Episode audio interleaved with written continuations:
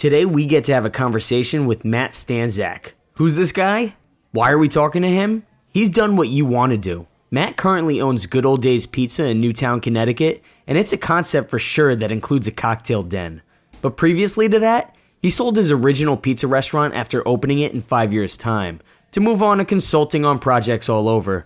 We're going to find out why Detroit pizza is something you need in your life, what investors want to see when buying a business, and how to source business when you're providing a service. Matt, tell us about Detroit pizza and why anyone should care. This is on the record with Matt Stanzak. I don't know. Maybe it's like the Frico crust. What like it, What exactly is that? It's it's that spell it? F R I C O Rico. Frico. Okay. Uh, and I think when you get those those black steel pans, the cheese kind of caramelizes against the pan. Um, that's probably the difference, right? Because usually you don't get that with Sicilian. You don't get that with grandma usually. You know, Well, grandma's got like no cheese on it. Period. Kind of. Right. It's like it's not there. It's just all tomato. It's like and sliced. basil. That I- is true. You don't really get that rich caramelization on any of those other pies. So I think that's that's the the main standout. Is it still as thick? Uh, no, I mean there. If you if you cure the pan properly, you just kind of you take like a s- like, like a steel spatula, just comes away in two seconds, So like all your pans are seasoned beautifully. beautifully.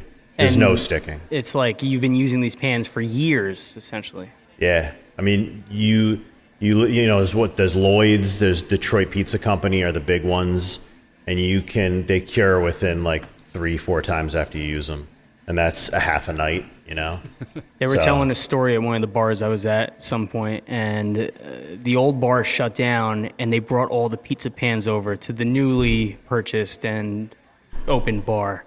And they were like, "Yeah, pizza's so goddamn good because they used all the old pans from the old place. They've been in operation for like the last 15 years." So Yep. when you say cure your pizza pans, you're talking about like the same thing that we'd say when we're talking about seasoning a barbecue pit or seasoning some cast iron. yeah, sort of same as cast iron. Gotcha. Yep, Okay. yep, yep. Kind of bake it for an hour, lightly rub it in some kind of fat. Yeah. But yeah, that's what we did with the thin and crispy pies. We kind of do like a bar style pie too, and I bought old used pans. They were perfect. You know, instead of buying brand new ones for four four times the price. So like, uh, you're a pizza master, obviously. You're a pizza master. Not a master. I'm just I'm just a pizza freak. Well, uh, fair, fair enough, right? We're always learning in Constantly our worlds learning. that we're living in, and Yep. and as long as you know that we're consistently learning and consistently getting better and trying new things and failing hard, Yep. you know, you will advance continuously. But like, Mm-hmm. let's go before the good old days, right? Let's go back. Let's go back to the good old days. Let's take it back. Stanziano's. This was something that you put together. Mm-hmm. You put it together so well that people wanted it. Yeah. That's the goal, though, isn't Well, it took it, there was it was crickets for two years though. You know, like that's what nobody talks about. Like it was a, it was a success ultimately, but you know, in a wasteland like Danbury used to be, you know, this is like 2009. So think about where 2009 was. You know, How was the lo- We- we how was were- the location? location was kind of crappy. It wasn't in like Mill Plain is a thriving spot now, but back in the day, it was it was kind of like by the mall. It was in like a shitty area, shitty looking strip mall. You know, there was nothing beautiful about it. Um, and I just think you know the it was the right timing in like the culinary world coming out of the recession. You know, that style really wasn't big up there yet either. Uh, social media just started popping off, right? Around 08, 09, 2010. And I think that's really kind of what helped it, definitely. So you opened it, went on two years without really too much Yeah. like, action happening. Not too much. People just wanted, you know, like meatball pies. They didn't know what sopressata was. It was a struggle. It was like they wanted slices. They didn't get that we're only serving, you know, these 12 inch pies. Now it's super popular, right? Yep. Like it's everywhere in Westchester. It's everywhere in Connecticut. But it was like a, it was a struggle, definitely. We weren't making money for two years. You know, just grinding, working every day, no life. You know, the whole the typical restaurant. So there's guys though that build brands, right? We build the brand so we can eventually sell the brand and then start over again on another passion project and see where it takes us. It's Yeah, I didn't like know that. anything about branding back then either. I was like, fuck it, I just want to cook and make awesome, you know, make awesome pizza. Like I didn't know anything about branding in 09. Did you do oh anything different after two years, or Uh, yeah, I think like slowly, definitely, marketing wise, uh, I started seeing what else was going on in the city. Roberta's was coming out, just started to kind of come out right around that time. It was there was like a renaissance sweeping the city with that style pizza, so I, I started to kind of learn, you know. So, would, did you go in with the intention of selling it one day, or Yeah, I think that was the goal. Ultimately, uh, ultimately, it was like let's build it up, and you know, as as much as I want to or can, and then ultimately, yeah, I think that was the goal. Definitely, I, I wasn't going into it. Hey, let's do this for thirty years. Right. You know, How long did it take you to actually sell after you started it? I had it for like five and a half years. Okay. So, and then I was just kind of fried. You know, did doing everything. So yeah, So, like, what are the important? Because you're not the only guy that sold the business, right? There's a lot of guys listening that have probably sold some of their businesses or parts of their businesses. And what are like, what are the factors that the investors want to see when they're coming in to buy something or a piece of something, whether it be investing or just buying you out altogether? They're just looking at the books. Yeah, up? I think you want to make sure it's making money, right? That that's a big deal. Uh, and then I guess the potential, like it was still a new business, only five and a half years in, right? So Well, nobody wants to buy at the top for value that's not face value ish, right? Like, Yeah. how much further can it go? Is this area going to keep on growing? All that Can this stuff, place yeah. multiply and do more of these businesses as time goes on? is the hood in good condition? yeah, exactly. Not, yeah, how much is he gonna have to put into it? Yeah, all that stuff, right? Uh, so I think that's the number one, right? Is it in the green? Is it making money? Looking at the books, um, you know, and like, is it busy? Is it busy every night? You know, and it was. It was like we were closed Mondays, I think, but like it, it got to the point after five and a half years, like we had such a big customer base. You know, people are coming in three times a week, which I'm sure you guys see too, right? Your regulars are coming in, even if it's just for a, a quick pop or whatever. You know, like regulars will come in. You know, they're loyal. They'll come in. You know, two, three times a week, and th- they're those people are are paying your bills right there. You know, our lunch is busy. Lunches were popping. We were paying the bills with lunch. You know, we were doing almost 100 pies for lunch. It's just like so so dinner is just all gravy. You know, I think I think anybody that would come in can see that and they're just like, hmm, you know, like like the dude wanted to put his own flavor on it, which is cool, you know, and and that's I think what people look for, right? Is like, can I make more money at this business? It's already doing well. Can I can I take it to another level? Um, that's ma- that's probably the major factors, you know. how do you come to placing a value on you know what the business is worth? I mean you obviously know also that the town continues its growth going forward. The areas are starting to get more populated because that's just what people do. They keep having babies and then moving out of the city and going Keep north. moving north, yeah. exactly. And like where, where do you place a value on something that you know what the book number is right so let's just say the book number is 100000 a year is what you do Mm-hmm. how do you place a value on what you sell a company for if you know it makes you uh, $100000 and maybe let's say profit a year Mm-hmm. like uh, what do you multiply that by some number before you decide hey this is what this is worth we do a million a year this makes us 100000 in profit a year just to keep numbers easy obviously Yeah, I think that's one of the factors. Like you take your revenue, multiply it by, you know, a number, whether it be three, four times or whatever, and then take all your other assets in the business. You know, uh, you look around this place, it's like all your assets, your tables, your chairs, your walk-in, your hood, your TVs, like all that stuff. Add it up, throw it in there, throw it in that number too. You know, so that's that's kind of what I did, definitely. so lawyers come in they draft up some things and a deal's made Yeah, in drawing out that deal, a lot of times we do these non-competes, right? Where you're a pizza guy, you can't open up another pizza spot. yeah, we had that. time. We had that. Was it a long? It was an elongated time, or more It was so like five year? years. Okay. Yeah. So, um, yeah, I mean, the dude, you know, he wanted like, you know, it was it, he wanted more. It was five years plus like a mileage, right? Didn't want me working, uh, you know, in Westport or something like that, opening up a place. So I got that, and I was fine with that. You know, uh, it was a little extreme, but we got to a point where it was, you know, both parties I think were happy. And now look, now you got a pizza place. Now it's like, yeah, six years later, whatever it is, seven years later, yeah. Okay. pizza again. So in that time period, eh, there's usually also this transition of ownership where you help everybody with the books kind of deal after the sale. Yep. Hey, this is how you do this. This is how you do this. This is how you do this. Like, what kind of things were you showing people how to do? Just basically, at, well, everything that I did, you know, I was there for probably two or three months afterwards. Um, just what I do when I walk in the door in the morning from lighting the fire to, you know, everything, how to order, you know, uh, if he's bringing in his own chef, you know, showing him all the little details, how to, how to build the pies, how to make the vinaigrettes, you know, like, um, you know, the greatest hits, the things that people come in there for, you're not going to want to take off the menu. So writing up proper recipes, you know, like handing those over, um, you know, end of night closing responsibilities, how we do it, you know, just stuff like that. Um, basically it. Basically, like an elongated training period. Yeah, Like- yeah. This is how we do it. Uh, either either follow it or do it your own way, kind of deal. You know. Right. And that's crucial, though. I mean, somebody buying a business, they want to come in, they want to make sure that they operate it the right way before they start throwing their flair factors onto it, or Yeah. you know, whatever changes they might slowly make throughout that transition. Yep. And like you got, yeah, you got to still set the guy up for success, whoever's coming in next, and Sure. and let that flow through. Yep. So, all right, so you do three months of this, and now they're on their own. Cool, congrats, awesome. Just curious. Just curious.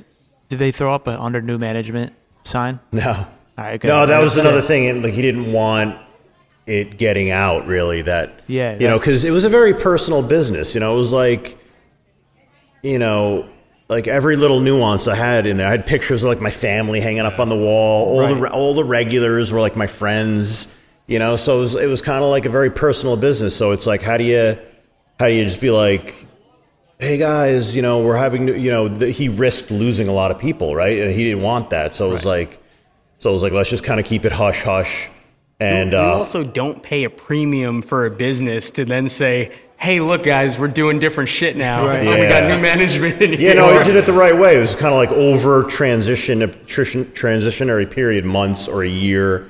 You know, either add what he wanted to or change what he wanted to, and you know, and you, you're able to keep, you know, most of your customers, I guess. You know, so I always ask that because I, I actually think the under new management time when I see it is not a it's just sign. useless in any scenario, right? Because if you're buying or you're going into a business that's running well, you don't need to tell them it's under new management because be like, wait, that place was fine. Is this new guy gonna fuck it up? Yeah. Right. It's a hard thing to do, man. I would never buy a thriving business. I'm more like I want to see it fix it. grow. I want to like start something from humble beginnings and see, see it birthed, you know, see it grow and stuff like that. To, to jump in to a car that's already going 90 miles per hour and like figure it out on the fly and tweak it, you know, it's it's it's a weird thing. It's Well, you it know, sounded like they came in when the car was going like 65. It was doing well, but it could have got up to 120 Sure. maybe if For sure. if it had ways and saw where the cops were parked. Yeah. for sure, for sure. Yeah, no, no doubt. All right, so then, uh, right, you move over into doing a little bit of consulting work. You're okay, just sold a piece of this business here, or you know, the whole business, we should say. Sold the business, and you have a little bit of time to think, get thoughts together, put really forward moving plans together. And consulting is one of these things that guys just love doing.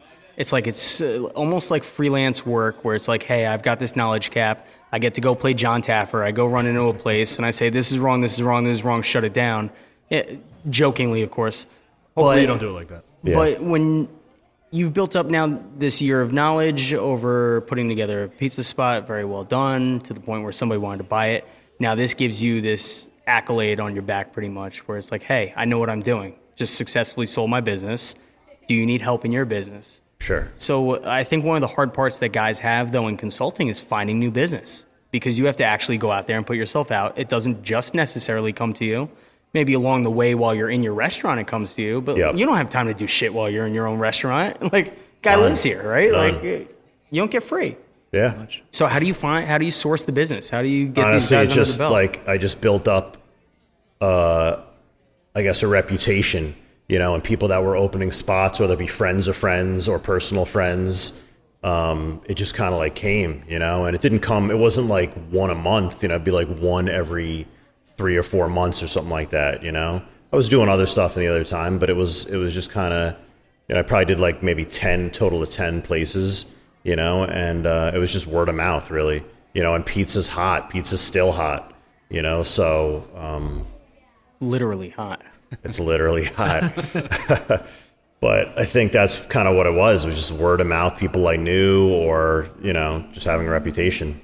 how do you price like how do you price this right like we were just having a conversation in the street with somebody the other day and they were approached about doing a cocktail menu and he's like how do we price this Yeah. i'm like well some guys just take cash up front and then other guys get a percentage of the cocktail sold whether it be like 10 cents every cocktail 20 cents every cocktail goes to them for some time period Oh, if so, so he's like a part. He's like a partner then. so in some ways, there's a way to spin it out where nobody has to really come up from upfront money, but you can make a little bit of money over the course of time. So you just print out your back end paperwork to say, hey, this is how many cocktails we've sold over the month. Here's your portion of the funds.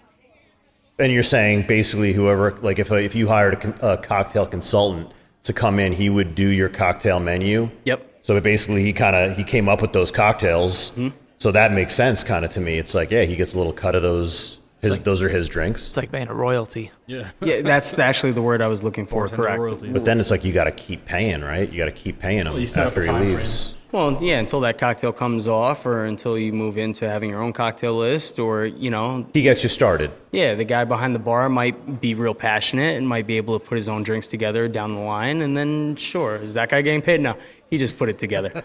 No. Yep. So, like, I don't know. Where, where do you price saying, hey, this guy wants to open up a restaurant? He knows absolutely nothing about it. Like, take him through this trial and guide him through and make sure that. I mean, I always go high, especially if it's like a money dude or a guy that has multiple places, because you're not wrong. they need you. You know, it's like they don't either know how to, they don't know what kind of mixer they need, they don't know what kind of oven, they, they don't know how to source it. You know, so it's like you're helping them from from from the ground floor, not only with recipe development, training their staff, you know, just all the little details that that go into it. You know, that have taken me years and years and years of of error and whatever else, you know, to learn. So. Uh, how do you price it? I don't know. I just I always want to make more than like a think about like your top server on a busy night, right? They're pulling in. I mean, even at our place right now, they're pulling in like t- over two a night, 220, 250 on a crazy night. You know, like I want to be making more than a server. you know, at the end of the day, right? Put it bluntly. Yeah. So Honestly, that's a really good way to look at that, by the way. It's like I could have just stayed behind the bar and just served some shit all night. if I mean, wanted even this- even the chef should be making more than your top server. Yeah. you know, We've spent you hope you'd time hope, talking about that. but um, I don't know. How do you how do you price it? I guess it's individually. Is it like a little mom and pop startup, or is it a, a baller who's got three places? You know, So what like uh, were you just consulting for the whole five years in between? no. How many No, other pro- how many other projects came up? Um, I don't know. I'd have to count. Maybe, like I said, I probably did like probably like ten places total. Uh, I had a little breakfast food truck in the interim, so I parked that at a little farm. We would we would crush kind of like breakfast sandos. Nooms mentioned that a little Yeah, bit earlier eggs, today. Eggs is kind of an awesome name for That breakfast was truck. fun, and I still want to bring that back in a brick and mortar someday. If you guys have like an old, like an, think about like an old diner that's just been sitting vacant for like you know, ten years or whatever. But you know, it was like you know, you know, like you walk in, the bar stools are on the left, banquettes on the right, like dim lighting. You know, like I'm looking for something like that. I'd love to bring it back because it was a fun concept. People dug it. We could add alcohol this time. You know. We, we may know we may know of some of they those spaces available. the uh, how do you feel though about doing something like eggs? I'm a big fan of putting uh, descriptive words as a business name, but the only problem is you can't really like copyright it because it's a descriptor. So like if I want to trademark something, I have to do the logo. What? You just like spell it with a Z or Eggs. I think yours was Zig. spelled as yours. Yeah, it was. Oh, yeah. there you. So, So you Was could that probably. was that in reason for that though, or I don't know. I think I always had like stupid lingo on social media. I still do. Um, and it just kind of like caught. It was just kind of silly. It was It's fun. It gets, gets people going. It was different, right? You know, it was like it's kind of how you say it anyway. So yeah, I think that's that's kind of how we. What's the one? up- What's the the West Coast one? Egg something. Egg It's a- slut. Egg Egg slut, slut, yeah, yeah, yeah, yeah. Egg That's slut. what I was thinking about when we were talking about this before. They Yeah. always call me as a name too. I go, all right. He, he started as a food truck too, right? It Yeah. did? Okay. Yeah. I, I mean, I don't know. I've seen. pretty a- sure he did, yeah. I've seen Instagram posts about Just it. Just such a great name, it is. you know. And the sandwiches look great too. But would that work for a brick and mortar like around here? I don't know. How, That how, kind of name. how long did you go on with the truck? I did it for a little over a year. Okay. Too uh, much of a gr- grind, hands-on grind though. Yeah, bit, we no? moved away. We moved over like an hour away, so you got to be there. You got to be on the truck at like four thirty-five. You know, so it was a little much, and uh, I don't know. There were other opportunities and stuff like that. So my buddy Richie from uh, he owns the Mechas, and uh, and and he's like, "Hey, I'll take it." He's like, "Well, we'll make it a taco truck and we'll use it for catering." So I was like, "There you go, boom." Problem You know. solved.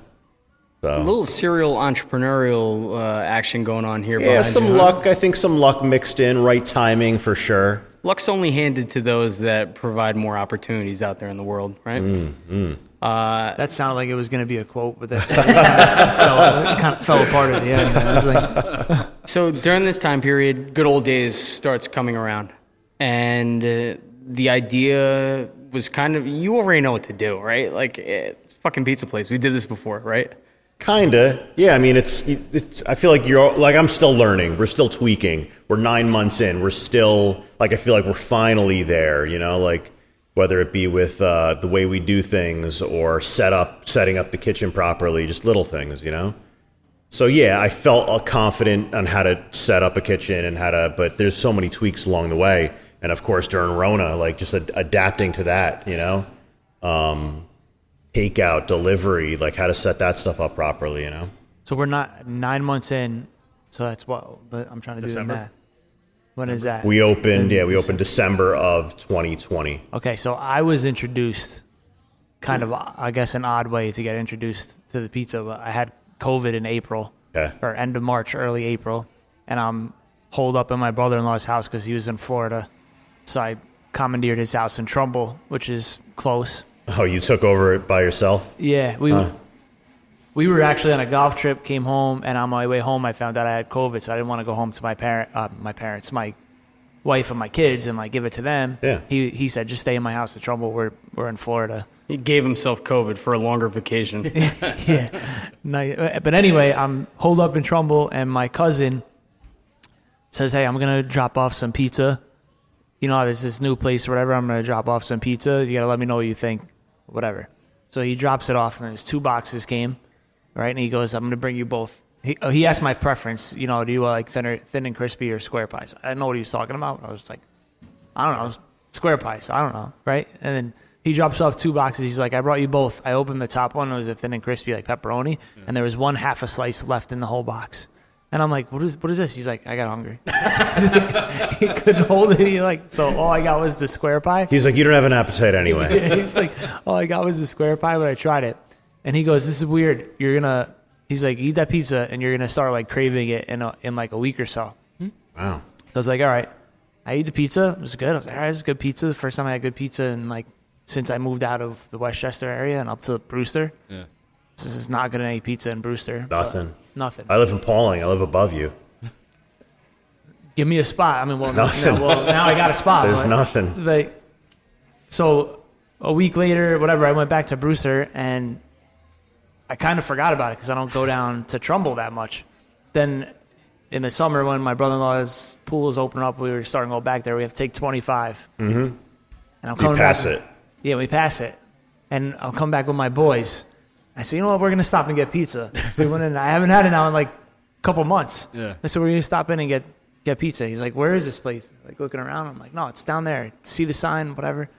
So we got we got the pizza. I got a couple of pies. I brought it home, and I must have had it like four times since then. Wow, cool. Because I got man. the one, and I tell I told my cousin, I'm like, yeah, you're right. Now I can't stop getting. Can't stop eating I can't stop getting the pizza, particularly the vodka pie, because I'm uh, the vodka sauce is banging. Thanks, man. But that was my weird introduction to good old days pizzeria and cocktail den, which I kept, Destiny. Destiny. kept staring at cocktail den and wondering what that meant What does it mean? because I've never seen cocktail den like that wordage before. It's a cool spot. You guys got to come at nighttime because that's when it really kind of shines. It's like it's just a dar- it's a basement of an old inn. Like it's kind of dank and you know uh, the lighting is super dope. Like just candles. I haven't really. heard the word dank used in those terms without like blunt being thrown somewhere in there.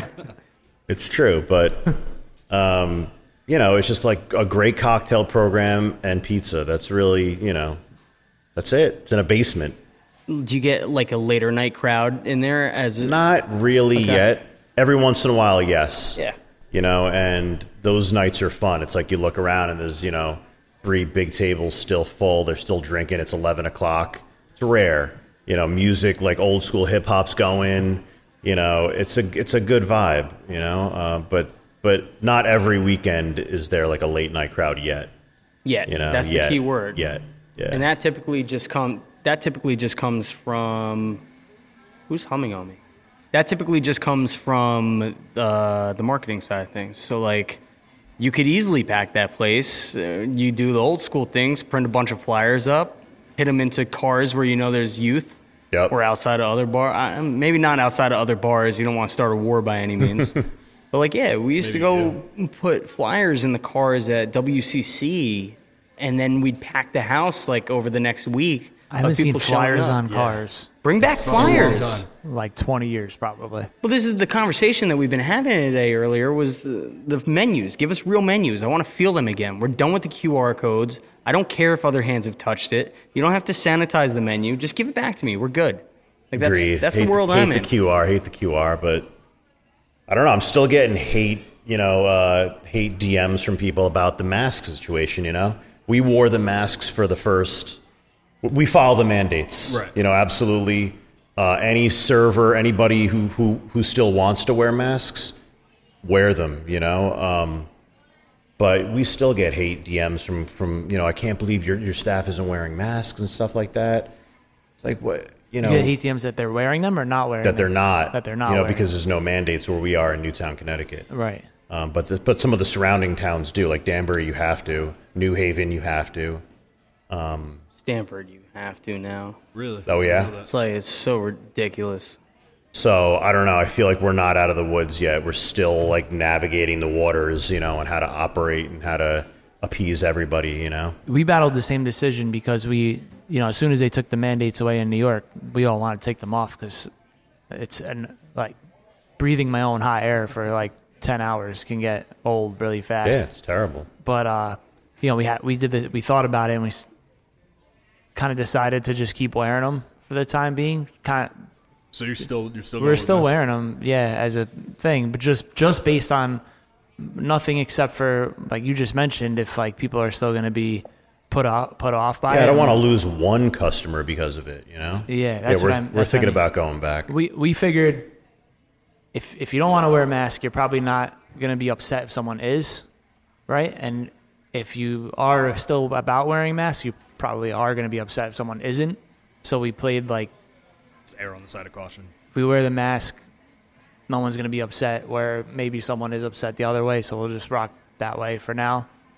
Can't really, uh, you know, I don't know. That was our that was the way we came at it. I, I don't. There's not a right or wrong decision in this way, but There's not, yeah. What's I the- don't want to wear them by any means. I would rather not. But Well, that's a that's a good comment and thought process too. Is uh, what's the age demographic that you have coming in? It's it's mostly like people who are established in families. I'd say like mid 30s to like 60 year old. Okay, so these people do kind of care about the mask a little bit more than the younger generations. You know, that- definitely. You know, they have money up there for sure. Um, so yeah, I agree. They they definitely care more about that. I find I find more it's the families more because the kids can't get vaccinated or whatever. Right. You know, so I find if you have a young family, they're gonna mind a little more than Everyone you know else. if you're like a nightlife ty- kind of bar where your demographic is like 20 to 35. But you know, then you also have the mask psychos who think the mask is everything and prevents COVID 100%. You know, and it's like you, you're not arguing with these people. You know, it's it's uh. I'm not trying. We're we're not trying to lose business. We're trying to do the best we can. You know. we just had a, a bar expo last week, Bar Convent Brooklyn go on, and they made a last minute decision to kind of require masks and vaccination cards. And it really, really hurt the turnout a lot. I had a list of like 15 guests that were to come out, and everyone's sending texts across. Do you really need to be vaccinated? Do you really need to be vaccinated? And I'm like, hey, that's what they're requiring at this point. I don't know what to tell you. You could source a vaccination card somewhere, maybe. Uh, I'm not going to tell you what to do, but you know, choices are out there. We should say we don't endo- endorse sourcing vaccine cards. I wouldn't say that. I'd let people choose what they want to do in the world. You know, I'm minding my business over here and staying down my straight and narrow.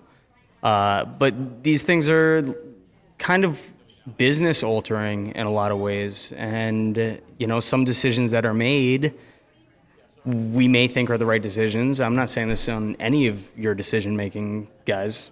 Just put that out there. But the choices that you make, yeah, they can hinder or help the business out a lot. So, I mean, I get what you're saying, just where you can keep the mask on because it's not going to piss anybody off. Like if I show up to your bar and sit in the corner and everyone's wearing a mask, I'll just be like, all right, I'm in like a mask wearer zone and I'll continue drinking my beer. But then I'll you have happy. some people who will sit at the bar and be like, "Why?" To the bartender, "Why are you wearing the mask? Take the mask off. Come on." Yeah. So it's yeah. like You're right. You're right. Well, because There I is have And that. Bills to pay. it. Yeah. Because there's bills to pay is why the mask stays on. Because I got to keep showing up to my shifts without getting terminated, you know? So, uh, why'd you wind up settling in the town of Newtown for good old days? So my buddy owns a restaurant in Sandy Hook, uh, and he approached me. He's like, "Hey Matt, you know, one of my customers wants to renovate this old inn." Uh, he's like, "Do you want to be the chef?" And I'm like, "Absolutely not. It's a it's like a 200 seat restaurant. They're doing catering. They're doing weddings. Like, it's not my style. You know, it's it's I'm more into like small niche pizza. You know, like crafting every pie, and you know, just that's kind of my style." Um, and so, you know, I did a walkthrough with him one day. It was the summer of 2020. So things were kind of quiet anyway, right? So we went to the basement, and the basement of this place used to be a dank, kind of like speakeasy. They didn't do food down there. There was no kitchen, but it was just like a like a creepy like swingers den down there. It had like like uh, like shag carpet. You know, it was it was really weird. And you know, I said I said, why don't we do pizza? So we kind of partnered up in in the endeavor. I was like, let's do pizza. You know, these are the styles I think would be cool because it's really not in the area yet. Uh, we're not going to do wood fired pizza because it's been done. It's in, it's in the area. Um, you know, let's let's do that. Let's just try to do this. It's it's a pandemic. I think we can crush it with takeout. You know, mi- uh, minimal kind of uh, you know investment. It's really just the oven. You know, some other minor things. Like we're not putting hundreds of thousands of dollars into this kind of you know um, investment. So That's a serial entrepreneurial attitude too, where it's like, how little can I do? How little do I need to put in to start this business up to yield pretty good results? Yeah. And I mean that you hit it right on the head. So let me ask you, how much of the business do you think is takeout at this point still? some nights it's half. Yeah. Yeah, totally. Like even if you know, uh, like to me, that's all. That's all gravy, right? It's like having a bigger dining room. Well, it's pizza, but yeah, it's all gravy. It's it's just kind of like it's it's uh what's another? Yo, did you have a kid re- recently with all these dad jokes that you're coming out with? I've been watching a lot of Modern Family. All right. But Now it only I always look at it that way. It's like if you if you're if you're doing like a hundred pies and takeout, that's like having a restaurant of this size almost, you know. Um, so yeah, some nights it's like half. So I mean, that is kind. Of, are we still? Where are you at, Mamaroneck, as far as the business goes with takeout? Takeout, forty percent. Yeah. Okay, so uh, these are high numbers, and we're still Even on a seeing weekend. these. Yeah, Wow. yeah. And uh, keep in mind, this place is closed right now still, so they've been channeling all the newer shell orders to the Mamaroneck Yeah, that phone number rings over there. Oh damn. Yeah. Wow. So this kitchen's operational or no? It will be in two days. Ah, that'll be nice. Which then you could handle that your own takeout nice. orders again, huh? Yes. Nice. You're gonna bring back the exact same phone number? Eight one three eight six six. This. Yeah, bring the phone number back. Yeah, yeah, we'll bring it back. We'll bring it back. Uh, but uh, all have it right, on so shirts. high takeout, right? You got a handful of people coming in still as well. And again, when you talk about like what won't fail, pizza. Like people are going to order pizza no matter what. Yeah. Now you're providing a different type of pizza for them to order. So you're going to stand out in the sea of pizza. Furthermore, the pizzas that you're doing are not just a regular pie. Like you're doing a handful of crazy pies. Yeah, I mean, we're. I mean, it's this. It's the same kind of like mantra, mantra. Like you know, use really good ingredients. We source locally always. That's just that's just the way to go, right? It's like I have relationships with farms. We're getting our fresh tomatoes, our zucchini, everything else. You know, so I think if you if you start with a really great ingredient, you know, uh, manipulate it as little as possible, you know, and just you know give give them something different. We're not doing you know greasy New York style. You know, we're we're doing two different styles that are kind of new to the area, which I love. Which I love on a, on a on a rainy day. I'm not hating on it, but yeah, I just think it's it's it's uh, minimizing your risk. You know, we're we're not opening up. You know, it's like it's like during these times, maybe open up like a burger spot or you know something where you can minimize it. You don't have a, a an investment that's five hundred thousand dollars or you know. When we talked to Dan at uh, Or an oak. Thank you. They were opening up a new style of restaurant that could be very in and out, and it was sandwiches pretty much, right? He dumbed down the menu for it.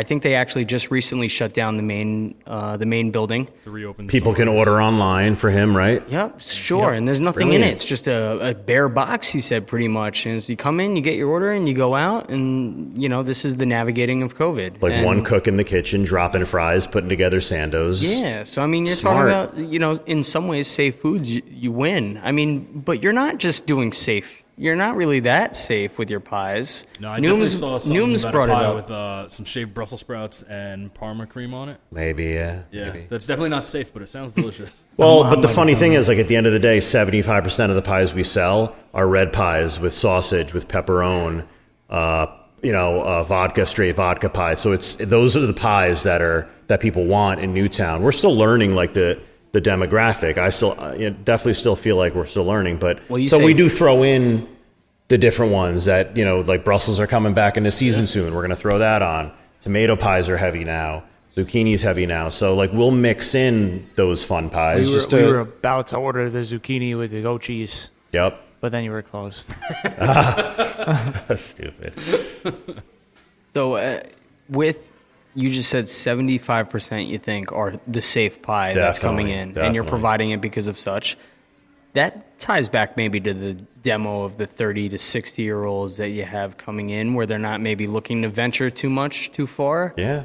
Uh, the question is like, are there kids in this town? Are they going to turn 21 at some point, have a little bit of cash in hand, and start Yeah. really rolling around? And again, like you said, you went two years with uh, Stanziano's before like things started really happening there. So it's like, how long will it take until you you really hit that mark Yeah. where you go, oh, guys, we're there. We're Yeah. at that next plateau. Yeah, it's it's you guys get it. It's like always adapting or changing things up in some kind of way, you know.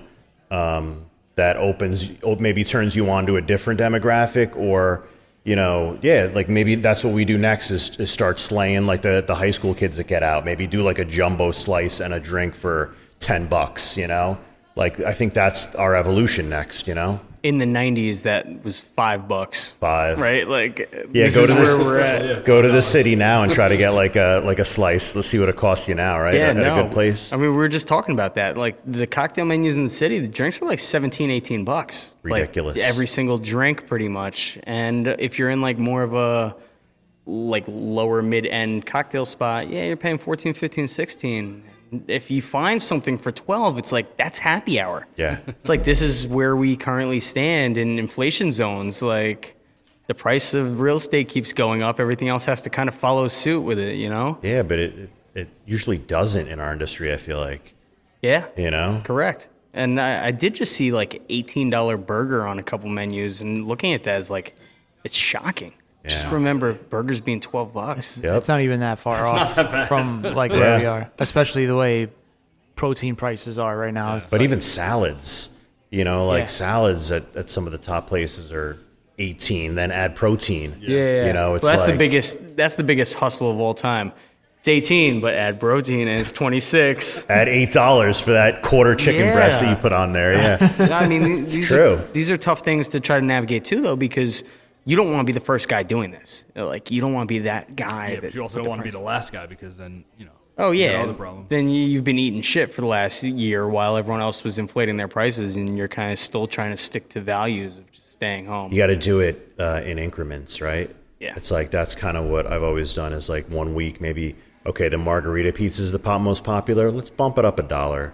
Yeah. Nobody complains. They they usually don't. Sure. Every once in a while, you'll get that bad Yelp review, like, "Oh, they're too expensive," you know. But are we really for the quality we're putting out? Yeah. You know, it's it's Well, do you then do the homework to navigate what other places they've reviewed and frequented to see what kind of I person don't- they I are? don't. Don't read but, the comments. yeah. Don't read the comments. Oh, I'll go down a rabbit hole. You do that? I- oh yeah, it's real bad. I'll be up until four o'clock in the morning, slapping myself in the face with my phone dropping as I'm scrolling.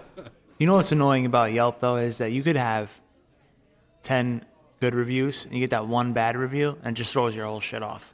I think You're the like- only good good thing about Yelp is, especially around here, because you got hotels and shit. So if somebody is coming to the area on business, they're going to go on there. You know, they're going to go on to TripAdvisor, Yelp, uh, Google, whatever. Yeah. And you're you're going to pop up because you might be in the top three spots. So they're going to try you. Otherwise, they wouldn't have known you exist. Correct. Right. Correct. So I think that's how Yelp is good for us. Yeah, that and the, that and the Google reviews. I think the Google has probably overtaken the Yelp. Has it? Yeah. Yeah. 'Cause Well, Google Apple- review, it's all right there. You don't have to go to a separate. And they hit app you as for soon as you're sitting there. How was uh, how was Smokehouse? How was Yeah. good old days? They'll do it at the actual table. Yeah. Yeah. Well, they actually sent a they sent us a beacon thing, right? For f- and it said this is for free from Google. Just stick it in the middle of your restaurant. It'll help you get Google reviews, etc. So I put it up there. I said, okay, fine. We put it in the middle. Then I realized I read somewhere else that they go, don't worry about it. In two years, it'll just be like it'll like self destruct or whatever, and you don't have to worry about it. But I realized that's that's how they're they're tracking. You know, so it's like this little beacon hits all the phones and they can Yeah, track like pings every phone that where in the people are going and Wow. stuff like that. So that's why if you're sitting in a place, and I noticed in our restaurant, it would hit your phone as soon as you sat down because the beacon knows you're there and it says, "How was Smokehouse?" They didn't even sit down. yet. How was Smokehouse? Like I don't know. I'll let you know in a second. Let me get. It's gonna be a week before you see Justin during prime service roll around with a cart of cell phones with Boost Mobile, like just running around the restaurant. A lot of people over here, densely populated at 9 p.m. on a Saturday. You don't want to go there then. Speaking, uh, speaking of phones or Instagram, I don't know. It was a bad transition or whatever. but it's my second job. Um, you got you have a interesting Instagram Instagram account. Yeah, my style's always been like a little unorthodox. I'm not a big like I'm not a big hashtagger. And actually, recently in one of the meetings, like people, my the people that work for me, they're obviously younger, right? They're they're now in their 20s or even younger sometimes. So they're really with it, right? They're really with like every little thing, algorithms, when to post.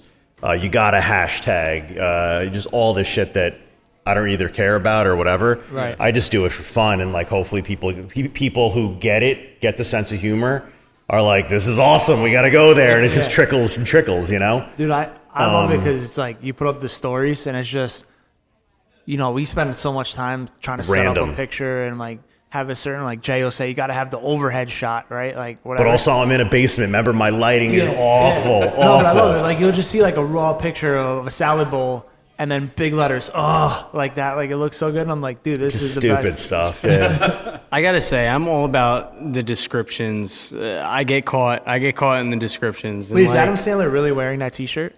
good old No, days? I got a, I got a bunch more because I was just away for a week, so I was fucking around with Photoshop. a whole yeah. I was fucking around with Photoshop and.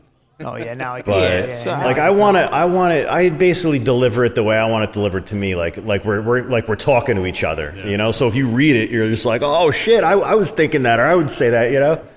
Um, and it doesn't also have to be all about salad or pizza. It could be flashbacks to the good old days, or a movie that we all liked from my generation, or you know, it's stuff like that. So it doesn't always like I do it per, pretty unorthodox. It's probably not the best way to that they would teach it at Instagram school.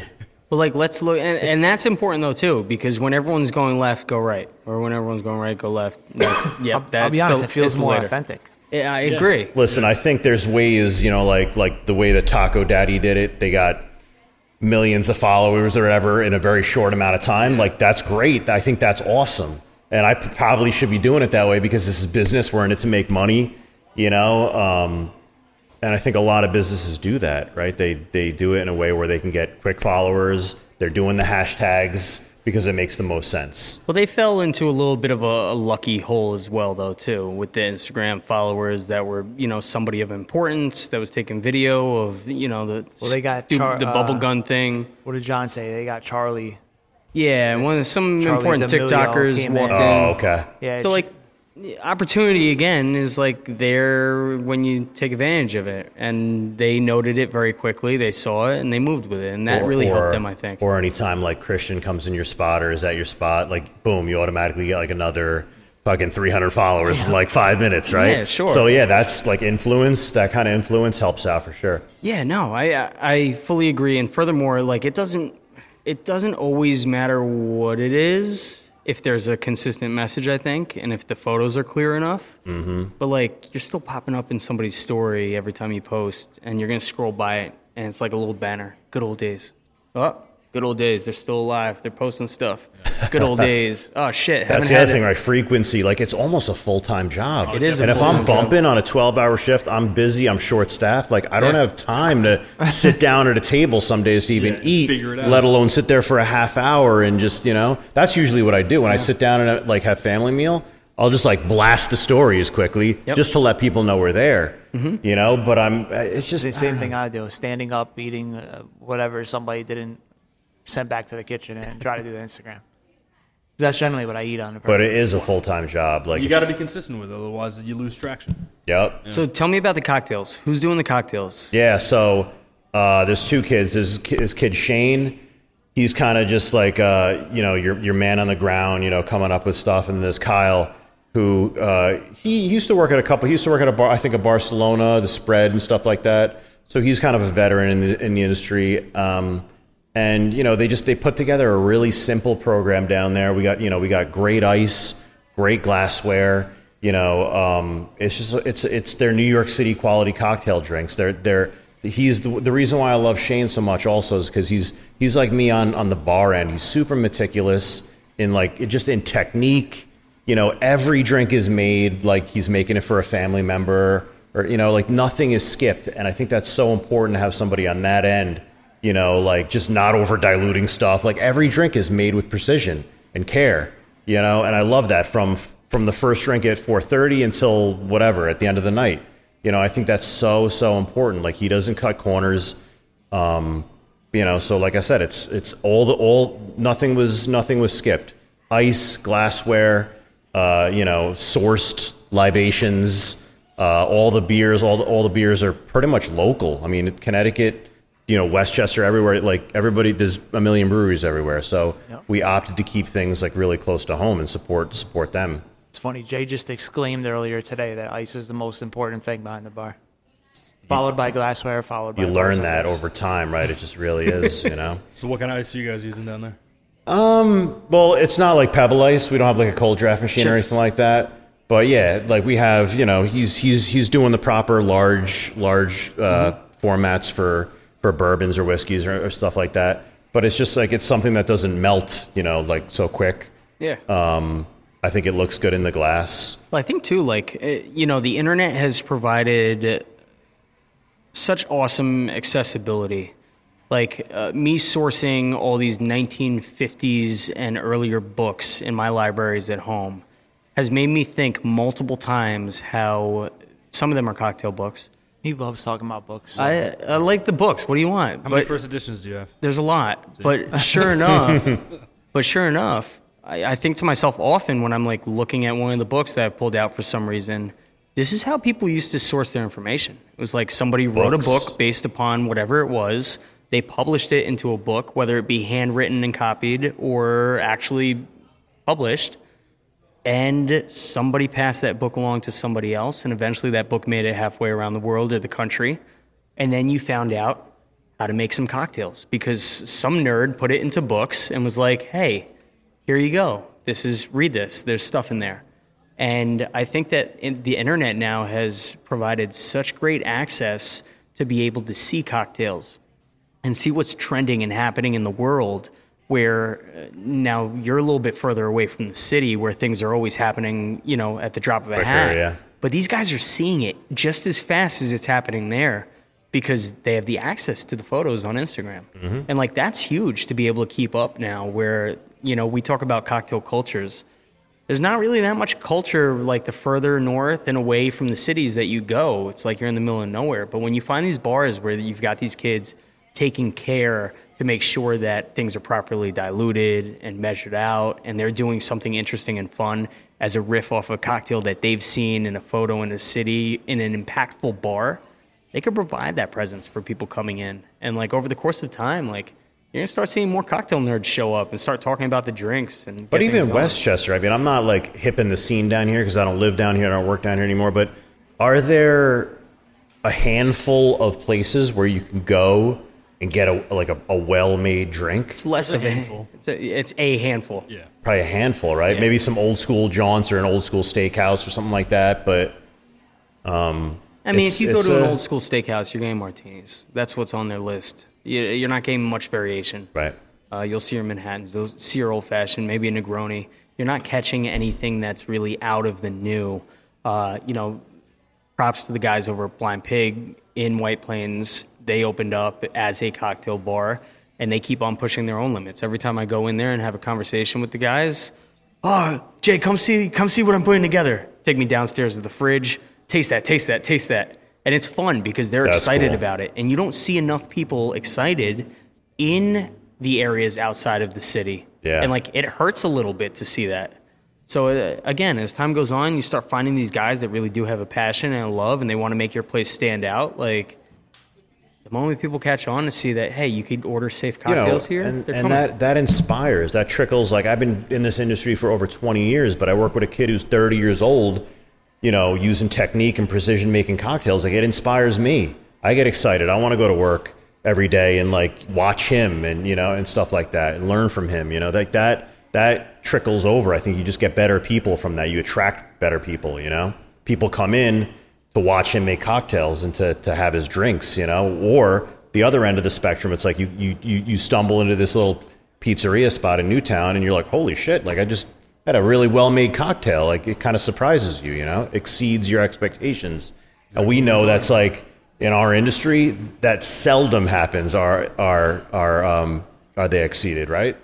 If this episode put a little wind in your sails, go back a little further and check out some of our other great conversations with people just like you. Owning, managing, and running a business isn't easy, but we certainly look for all the gems that help you boost your cash sheets and help take business in the right direction.